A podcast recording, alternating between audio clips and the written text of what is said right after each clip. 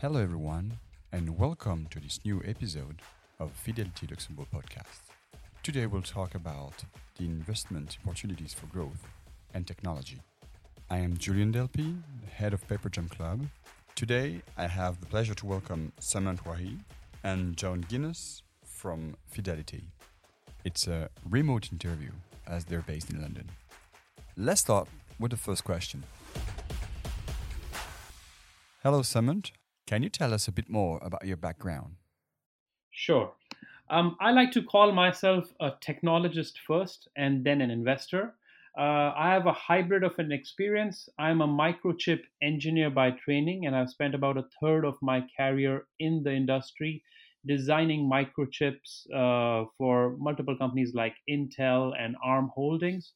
In fact, uh, I was the engineer who designed the first graphics chip for the first iPhone, if you will, uh, during my experience there. I did a few startups as well, and I also uh, sort of sold microchips into the telecom equipment industry. Um, then I spent about a third of my career as a stockbroker on the sell side, uh, analyzing European tech hardware and software companies. And then finally, uh, for the last one third of my career since 2014, I have been at Fidelity, where I've had multiple roles. I started there as the US software and internet analyst. And uh, then I started also leading the global TMT uh, research analysts thought process, if you will, uh, which is a functional role. And then finally, uh, since December 2018, I'm also co managing or running the Future Connectivity Fund, which is a TMT fund. Good morning, Jon, and welcome.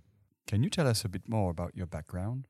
So, firstly, I started my career at Bain and Company doing strategy consulting. This gave me a good view of how companies actually work, especially in telecoms and connectivity, because I worked with Vodafone for over a year. Secondly, I've been at Fidelity for 15 years, and as an analyst, I covered European technology, media, and telecoms.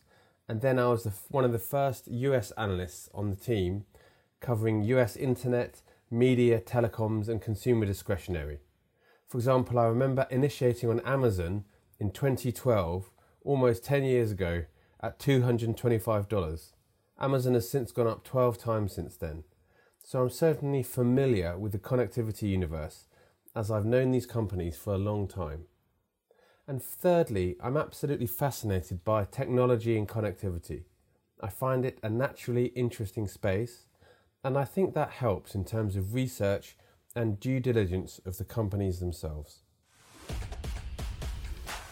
As a main response to COVID-19 crisis, most of the countries entered in lockdown in the past few weeks.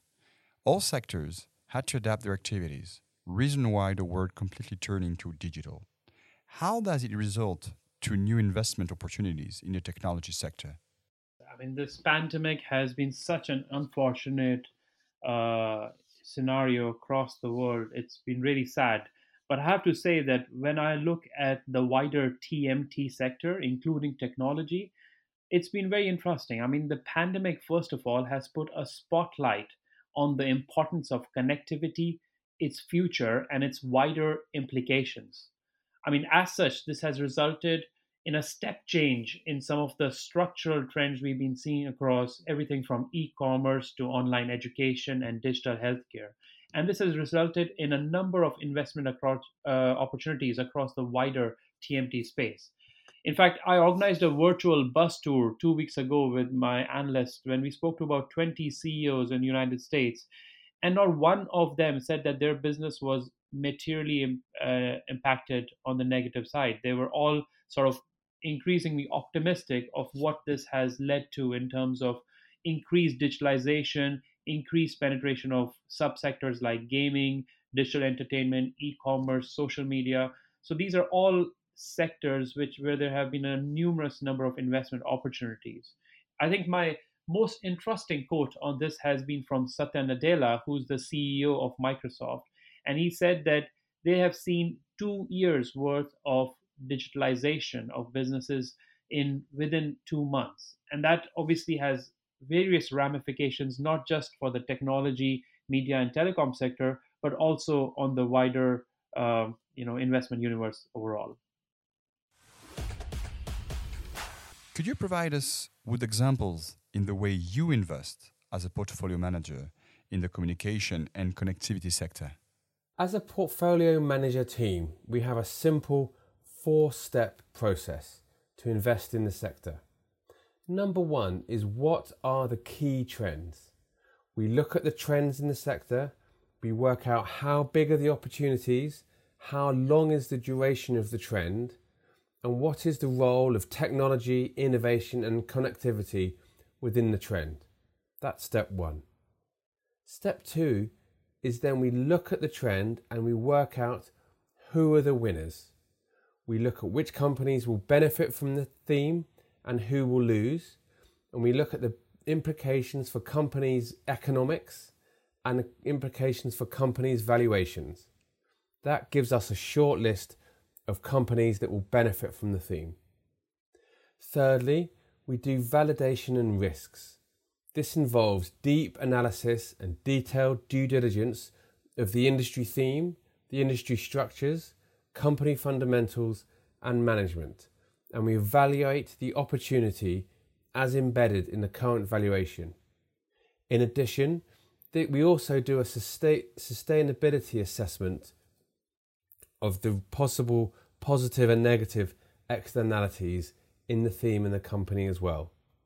And then finally, step four, we have portfolio construction and risk, where we ensure that the portfolio reflects our fundamental views and conviction with the appropriate risk metrics.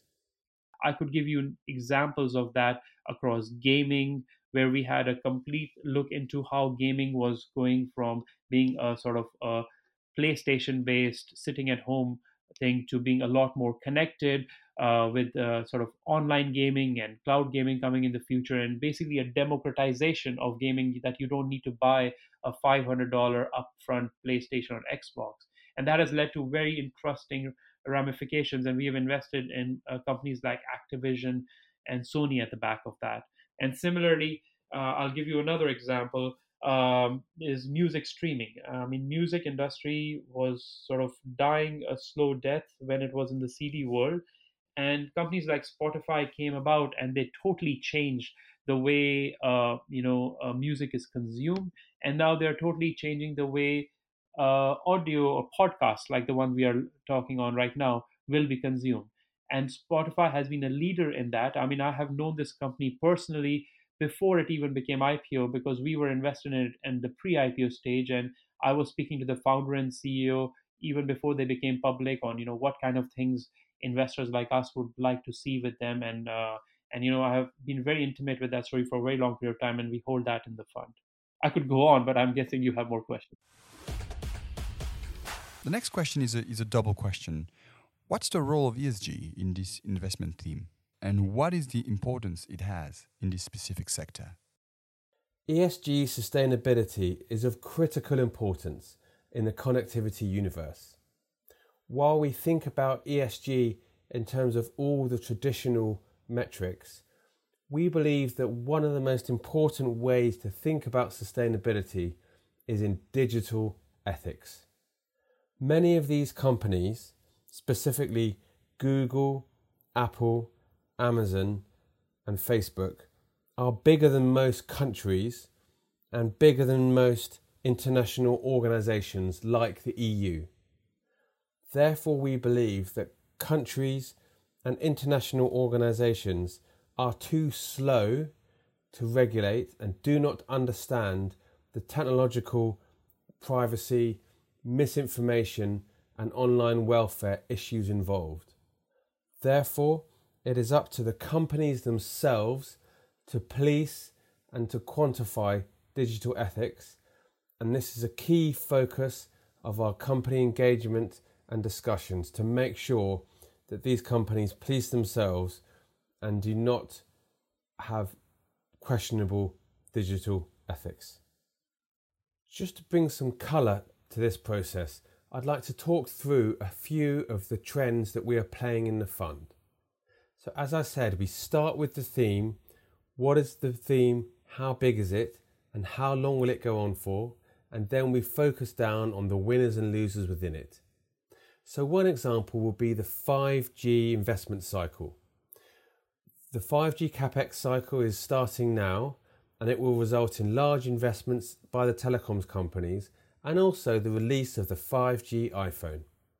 As a result, we own Apple in the fund as a big position because we believe there will be lots of demand for the first 5G iPhone. Another example would be gaming, as gaming goes online, digital, and free to play. We believe that 5G gives hyperfast network connectivity, which will result in a big benefit to gaming. That's the theme. The winner within this theme is Activision. They own franchises such as Call of Duty and Candy Crush, and they are moving all of their games onto mobile and experimenting with free to play. And we believe they will be a winner in the online gaming space. In terms of performance, can you provide us some figures?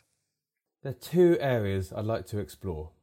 The first is that since inception in December 2018, the fund is up 21% on a relative basis and 30% absolute. This is particularly pleasing. Secondly, during the time of the crisis, so for example, the last three months, the fund is up 11% relative. This is also great as it shows the durability of the process even in times of crisis. Why have we performed well? Well, we believe that the fundamentals of the connectivity universe in terms of revenue growth, profit growth, and return on capital employed are better than those of the wider market, and in turn, the fundamentals of the companies that we own in the Future Connectivity Fund are better still. Do you see new technology becoming the future trends of the way we live and work? Yes, I mean the beauty and of being a technologist is uh, I love my job from that perspective is that I get to see all of these new technologies developing from you know an idea in a scientist's mind to their first solution to eventually becoming business products which are changing the way we work and live. Um, I mean, this pandemic has obviously put a spotlight on communication, and over here, the importance of 5G to our connectivity is very uh, to our communication has become very important. I mean personally i find it interesting that you know networks or digital networks will become the new railroads of the future economy. And personally when i look at the new technologies everything from artificial intelligence to virtual reality to internet of things these are uh, these are technologies which have been in the making for a while but it's only with the help of connectivity that they can actually create a real economic displacement. And that's why, as 5G networks get invested in, I feel like these technologies will change the way we work and live in everything from how we entertain ourselves to how we communicate with our colleagues. This doesn't need to be a podcast, we could be talking in virtual reality, for example. How does it impact the future of investment in the technology sector? We strongly argue that you can't just invest in the technology sector as a narrow investment theme.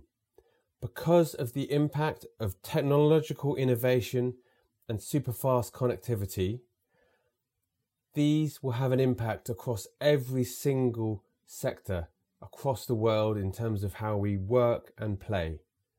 For example, in finance, digital payments, in consumer, online retail, healthcare, digital health, in IT, in industrials with the Internet of Things, in energy in monitoring real time, in communication services in terms of super fast 5G speeds, real estate in terms of online listings, materials and utilities in terms of constant monitoring of electricity usage.